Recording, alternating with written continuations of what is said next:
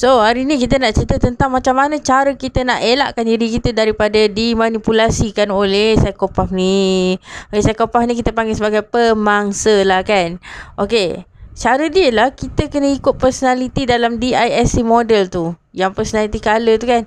Ikutlah warna merah. Warna merah ni dia orang jenis tak kisah tau. Ah, kau nak love bombing aku ke? Kau nak bagi sayang ke? Kau nak stop bagi sayang ke? Kau nak datang balik ke? Kau punya pasal. Ah, itu jenis ah, merah lah kan. Jadi kenapa kita kena being just just ignore je uh, psikopat ni punya permainan sebab kalau kita layan permainan dia kita kalah kita kalah sebab kita yang memendam perasaan. Orang kata kita makan hati kan?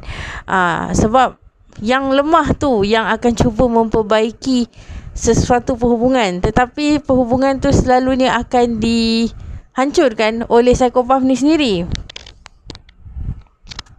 So sampai bila nak bahagia? So Psikopat ni Dia takkan ada istilah menyesal uh, Menyesal, insaf uh, Akan minta maaf kepada pema- uh, Mangsa dia lah kan Dia takkan ada dia takkan ada uh, perasaan-perasaan kesian dekat engkau. Uh, kalau dia nak buat, dia buat. So, kita sebagai, kalau kita ni mangsa, apa yang kita boleh buat ialah kita ignore je uh, psikopat ni.